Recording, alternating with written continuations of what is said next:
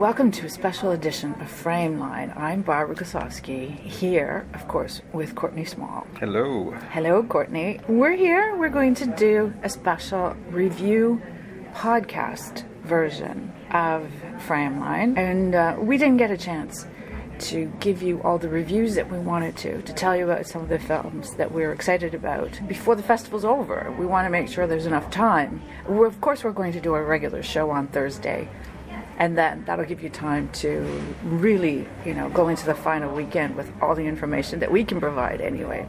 So I think we're going to start with a film called Firecrackers. It's a it's a Canadian film. It's in the Discovery program.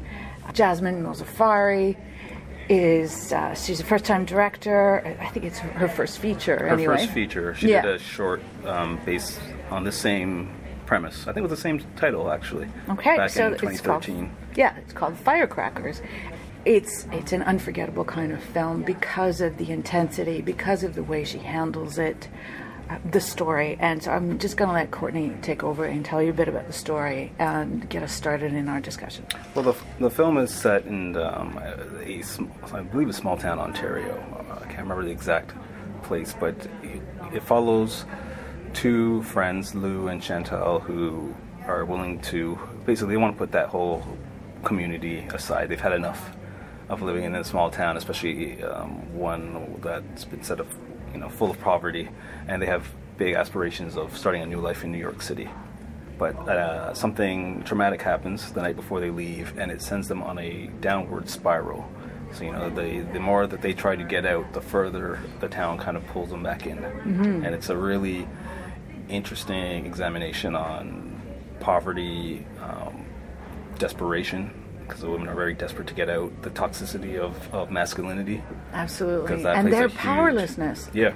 Their powerlessness is, is so palpable in the film, and that that's what um, really struck me is the way that Mozaffari is able to use the cinematic tools at, at hand, the, the shooting style, um, the acting, just the, the, camera work, um, to and the editing to create a frenzy, which is the frenzy of their desperate attempts to fight all of these forces that are against them, and they are it, they are against them, against them actualizing themselves and moving ahead. But Yeah. there's there's a dynamic at play at the, in the heart of their relationship that starts.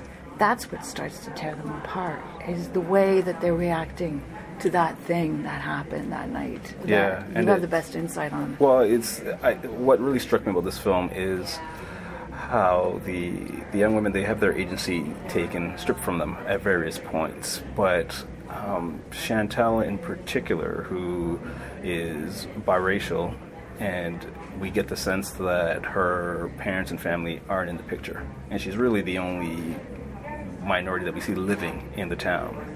Um, and her need and desire to get out of, of town is so much greater, partly because of what happens to her, but also because of her particular standing. Whereas Lou, who's you know, coming from a, a poor household as well, because she doesn't have to worry about issues of race, she doesn't understand Chantal's desperation.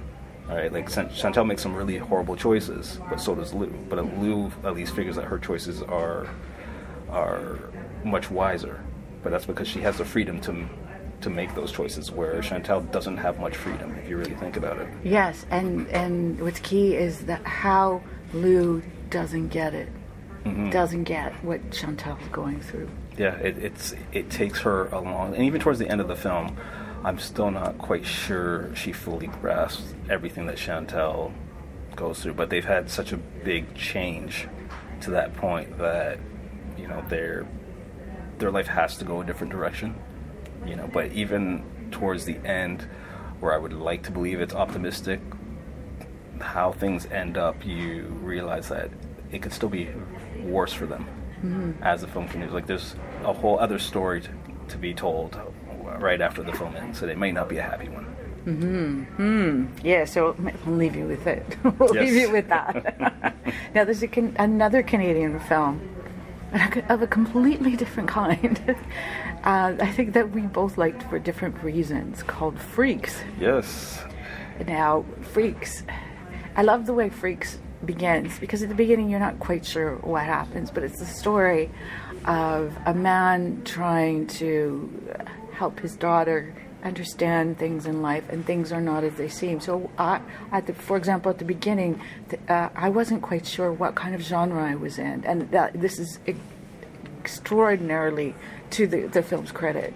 It is the absolute strength of the film. You don't know where you are, just like the child. They're they're sort of locked in the house, and you don't know why. And he's trying to make her understand why. But us, with our sensibilities, are understanding that something's really wrong here. Mm-hmm. Except that my brain started going off into this bad scenario and that bad scenario, and then next thing you know nope, it, everything gets turned around. Uh, and when it does, we're in a different kind of film. Yeah, it's a it's a film about isolation, and you've got this young girl whose her father is keeping her locked up in the house and is preparing her for something bad to happen because there's bad people, you know, on the other side of that door, but you don't quite know who or what is there, even if there is something there. And the first half is really uh, interesting kind of psychological thriller. It reminded me a lot of the Bill Paxton film Frailty, where again you have young kids mm-hmm. with a father who they're not quite sure if he's going crazy or what have you. And then the second half takes a completely different turn, and it I know I would I would say it's very comic book inspired turn uh, yeah. without spoiling things, and it and I don't know. I think the the merging of the two will be make or break for a lot of people. I think that's absolutely key because I don't think I was as enthusiastic as you were. Although, with when I was with the film, mm-hmm. um, when it comes to the narrative and what was happening, I was fully with the narrative because eventually, uh, it's from the girl's point of view, from the the daughter's point yep. of view, that things are happening and things are being gratified according like certain sensibilities that I certain things that I want to happen that she wants to happen are happening. Mm-hmm. Uh, she's she's got this sort of control of the narrative that way, which I found extraordinarily satisfying. But yeah, in a cartoon world kind of way. Um, but stepping back from that, there's a bit of like I started off in this this quirky indie film and I ended up kind of in Sp- Steven Spielberg land, and I'm not sure how I feel about that still. Done on a on a modest budget. yeah, it's yeah, it's it's one that I know just in talking to to other critics has divided a lot of people, um, and I I think some people don't expect the Spielberg aspects to it and think it ruins the film, and others think that that part was strong, but the more psychological thriller aspects were. Oh, really? Yeah, like everyone has a different take on this film. Oh, so this so. is a must see for sure. So yeah, it's one that it's a must see, so you can decide for yourself. People are gonna. You have this is one of those you have to see to believe. Mm-hmm. Absolutely. um, can I? Speaking of seeing and believing. Let me just uh, step off into my, my little shortcut world of shortcuts, sure. just for for a couple of films, because um, there were a couple that I, I, didn't get to talk about last week. Uh, when we were f- focused more on uh, shortcuts, and uh, they're both animation. I, I'm I have a very big soft spot for animation, especially when it proves to be uh, kind of larger than life in its in its own way. When it proves to be so visually enticing and engrossing and and just uh, so meaningful that it it's an, an absolute must see on a big screen. You know, people think, oh, it's, it's a cartoon, it's an animated film, whatever. They're on YouTube. It's like no, these these have to be seen on a big screen to really fully get their impact. And um, the the first one is uh, the subject by Patrick Bouchard. This is another NFB film. We talked about two of them uh, last week, so this is the the last NFB film that's in this festival, and it's in shortcuts. It's an animator working on a body and using stop motion and computer generated, uh, sorry, pixelated animation. So it's stop motion and pixelated animation. You slowly see that he's working on his own body. And the, the images are so, they're so fascinating. they, of course, they're like nothing you have seen, but they are. And so the presentation is kind of grotesque, but breathtaking Oh, okay. and a really hard one to, to discuss in words, and therefore that's in my definition already a you've got to see this kind of film. It left me kind of shaking. It was a bit of a shock to my system. In a disturbing way, or just Disturbing and Okay. exciting and and just and you know when you're in the presence of great art Mm-hmm. and then it ends it ends and you're just like oh what the what do I do now so it's, it's shockingly brilliant and a definite visceral charge. The subject, Patrick Bouchard. Now, there's another completely different kind of um, sort of stop motion animation uh, piece by Amanda Strong, and the piece is uh, Biidaaban. It, uh, translated as "The Dawn Comes," and uh, it's it's about a Biidaaban sets out on a mission to, to reclaim ceremonial harvesting of sap from maple trees, and uh, she's accompanied by a ten thousand year old shapeshifter Oh, okay. who's helping her. But it's a hard task because she's trying to reclaim it, and of course, she's up against obstacles. And so the evocative nature of this, it's evocative in a completely different way than the subject. It's evocative in a, it, it's beautiful in a way it creates this otherworldly kind of sense. And it's almost mythic, but it's beyond realistic as well. It's like hyper real because Okay. it's it's kind of mythic, but you know you know what it's representing now. And is it based on like folk- folklore or? was uh, written by Anishinaabe writer Leanne Betasamosake Simpson. Okay. So it's the, the story. I don't know where the story comes from, but and and that person is also that's providing the voiceover to sort of guide you through the experience of it. But the images give you more, fill in much more about the experience. So together they work together. It's it's a brilliant piece. It really is. I really I hope everybody sees it. And again, it's it's going to be perfect to see on the big screen. Oh, that sounds, sounds really good. Mm-hmm. So, should we stay with Canadians or do you want to? Uh, Because can I have take- one more Canadian, Uh, short but or? it's not a or- short. Okay, well, a completely different well, I have two shorts, and then we can jump into the features. How about that? That sounds good. Okay, so the first short um, is directed by Anette Sidor, and it's a Swedish film called "Fu." Well, no, I was going to talk to you with that too, about that Oh, too. okay. Well, That's, do you wanna that's s- an us thing. do you wanna save that one? Because I- no, not at all. Okay. I think that's a perfect, uh, perfect film to go into. Sure, and so it's about a teenage girl who um, is frustrated with the the boys in her life, kind of seeing her as nothing but a, a pretty face, and Because you know they're at that age, and no matter how old you are, I'm going to say it. Excuse me, Courtney. Don't listen. Boys are stupid.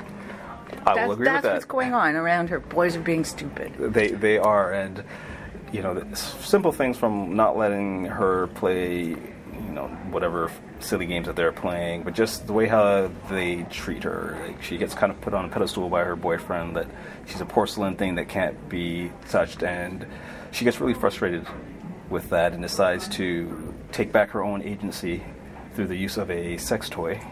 And uh, That she steals. that she steals. God and love her. I love her. Defiantly wears around her, her boyfriend and his friends, and it's a really well constructed um, commentary on again masculinity, especially toxic masculinity at a very young age, and also empowering in the sense of you know her taking back her agency, and you know she no matter what refuses to give up her power. You know, so at the end, it, it, it shows you that there can be power through equality. Right? Actually, I, that was perfect, Courtney. I wouldn't add a single word to that. So Yeah, it's, it's um, worth seeing. That It's- was that was a It is a. It's very. It's. It's one that again we can't say the the full name due to um, licensing And Uh, uh, yeah, can't say the full name of the short. Yes, definitely. but but but look look it up. Look up FU in uh, the the TIFF guide, and In shortcuts. and I will say there's another film similar theme about toxic masculinity. I watched a lot of films directed by women about toxic masculinity this year, which is great. this year, isn't it? which is which is great, and it's called My Boy, and it's a Canadian film by Sarah uh, Pellerin, and it focuses on this young boy whose brother is, or not young boy, because he's a young man whose brother is getting married. So he's been invited out to his brother's bachelor party. He doesn't want to be there. His brother and all his drunken friends are acting really silly, really dumb, and you're watching as the the younger brother is observing all the the stuff that they're doing, all the embarrassing things, and then at one point the bride and her bridal party come home and catch his brother in a awkward position, and it sets off just a chain of harsh comments and difficult com- um, difficult confrontations, and it's I would say it's a dark comedy, but some of the things that are said are so offensive and unnerving, and just the the ripple effect uh, to the point where like even some the bride and some of the women in the bridal party start devolving into that um, toxicity as well. So it just shows you how impactful and how almost like a virus um, toxic masculinity can be. Yes, tell me about it. It's, it's, it's worth seeing. It's worth seeing. So Sorry, I'm teasing. Shouldn't should not be teasing. That sounds like a brilliant film. Yeah, it's it's it's a It's tough another- one to. You know, I, I use the term dark comedy, but a lot of it feels more dramatic at times. Like it's just. Hmm. But there's some, especially when things get really tense. There's some really funny moments that you you're laughing and you feel like I shouldn't be laughing at this. Mm-hmm. But it does get you thinking about why you're laughing at it, and you know, kind of puts you in the amongst the guilty party as well. Interesting. Yeah, that's an interesting film. Okay, so that's, that's My Boy, and that's also in Shortcuts. Yep. Do you want to jump to the features? Okay, so while we're talking about toxic masculinity, I'm going to switch over to a film about a strong woman doing something uh, quite uh, brave, even it, if it, even if it's not the right thing to do. Still, she's being a very brave and she's being a warrior type figure. And it's a film called Woman at War. It's from Iceland. It's a French and Ukrainian co-production as well. It's it's a film that played at, at Cannes and got a lot of good attention. So it's it's kind of quirky and it's kind of got a feel good vibe, but there's also so much going on in this film, and just I want to talk about it just because it's just one of those. It's just a hell of a good movie.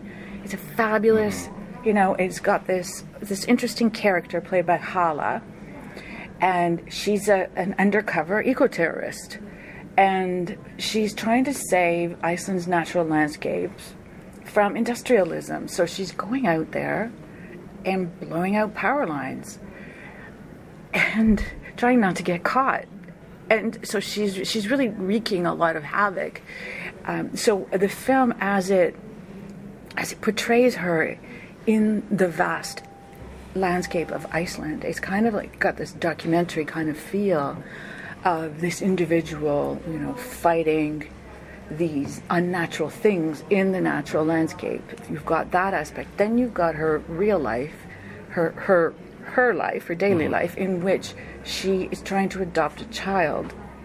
And then you've also got um, what's happening is that while you're in the landscape, something uh, starts to appear on the screen, which then follows her. So you've got the realism of daily life, the documentary kind of vibe of of what she's doing in the landscape, and then this absurdist twist, which then starts to tie everything together because the absurdist sort of imagery that you see in the in the edge uh, of the frame at the beginning then infiltrates the entire film in this most hilarious way. Actually, I can say it because it's in the notes. Yeah. What happens is there's a band.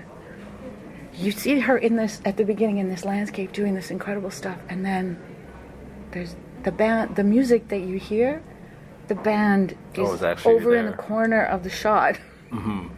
and then they Okay. reappear in different ways. And then this, because of uh, uh, another thing that happens in the film, this trio of singing women shows up, and Yeah. and so this, so you've got this these absurdist things and Occurring. these, Oh, these wow. realist things going on, and it's just this formally brilliant thing. It's very exciting to watch, watch something develop in, in such an unusual, great way. Yeah.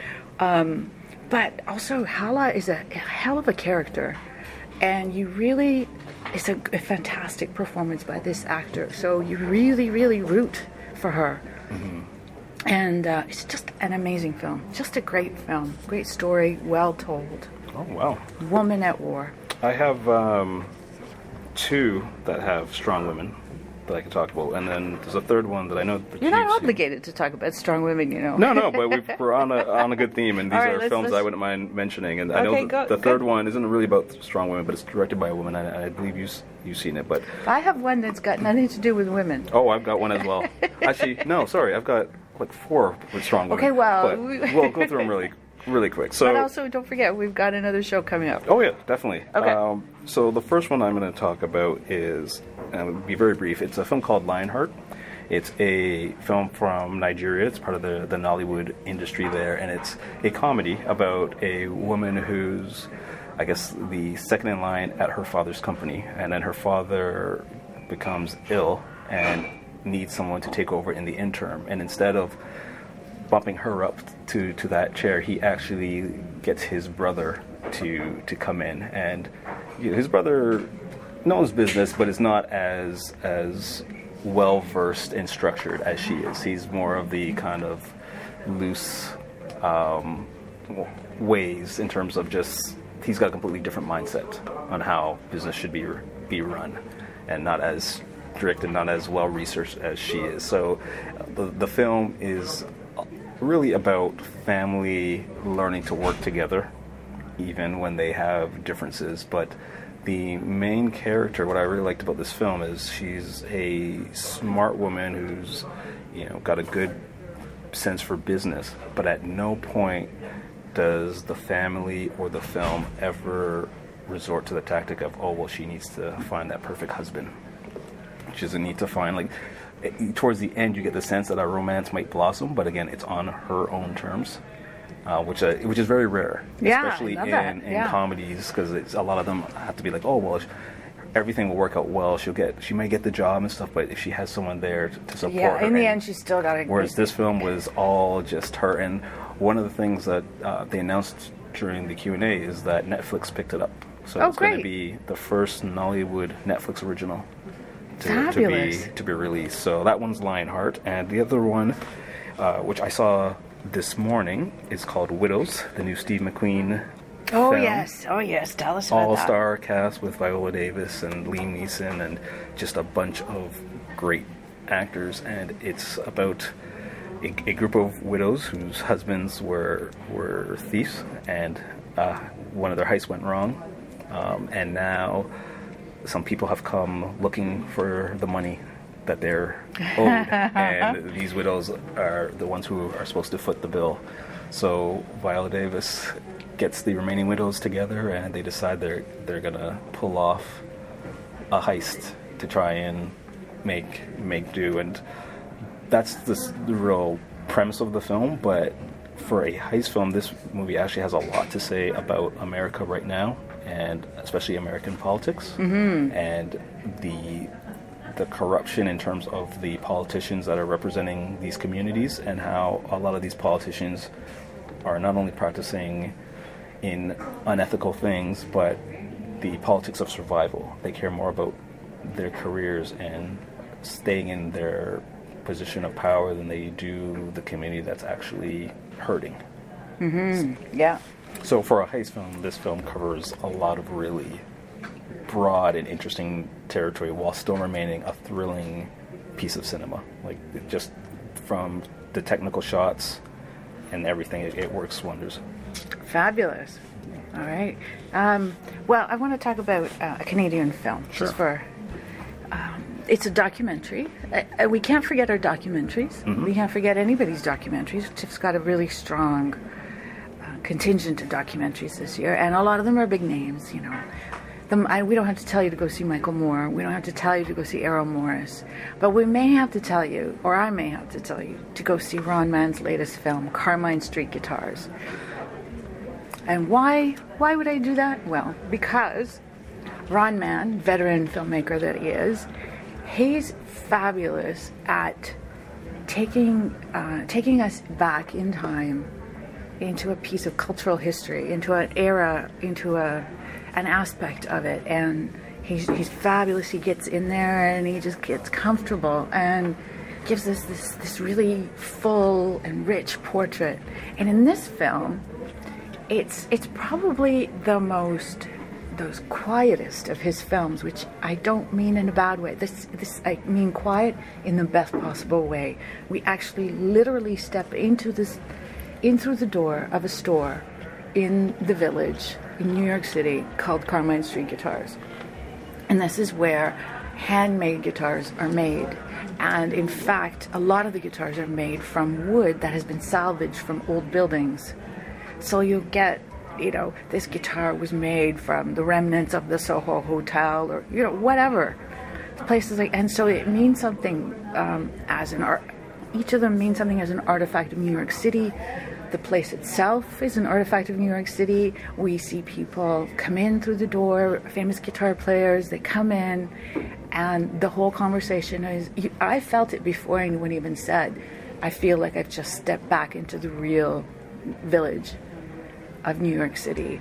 And it's so, it, you know, it, when there's a lot of like big films and big moments and big crazy things going on, I think a film like this mm-hmm. is so nice as just a kind of a antidote, just a quiet place to go. And it literally is a quiet place to go. And just enjoy the craft of something and enjoy and just enjoy a certain time and a certain place and luxuriate in it. Yeah. And that's, I think that's what Ron is doing. I think that's what we're doing. I know that's what I was doing. And I am a fan of guitars and guitar players. Mm-hmm. So, I mean, that's a bonus if you're, you know, if you have a thing for guitars. But if not, I still think, you know, as, as a place, you know, especially if you love New York, it's a special, it's a special yeah. film, Carmine Street Guitars. One film I want to talk about, since we're talking about smaller titles that you should keep a lookout for, is a film called Blind Spot. Uh, ah, Nor- yes. Norwegian film done in a series of long takes, but it feels like one long tracking shot for pretty much the entire film. Like the editing in this film is great, and it, the the film is about a woman whose stepdaughter comes home one day and then has an accident, and from the minute the accident happens, well, even before the accident happens, we're following this family. But just the way how the camera follows this woman as she's like going to the hospital, encountering the medical staff, and learning about what may be wrong with her daughter that caused the accident. It's just a really emotional film that I find like draws out the tension and emotion in a subtle way, and the camera techniques add to the film, but they don't overtake it, which is just right. a wonderful. And it's it's just a very quiet, gut wrenching yeah. type of movie, but I, I think it's worth seeing. Yeah, yeah, yeah. It's films like that that you don't you you they're not going to be you know, in the big cinemas. They're not going to be released everywhere. So it's films like Blind Spot that you know it's mm-hmm. important mm-hmm. to go to TIFF to see. Yep. And did you happen to see Rafiki?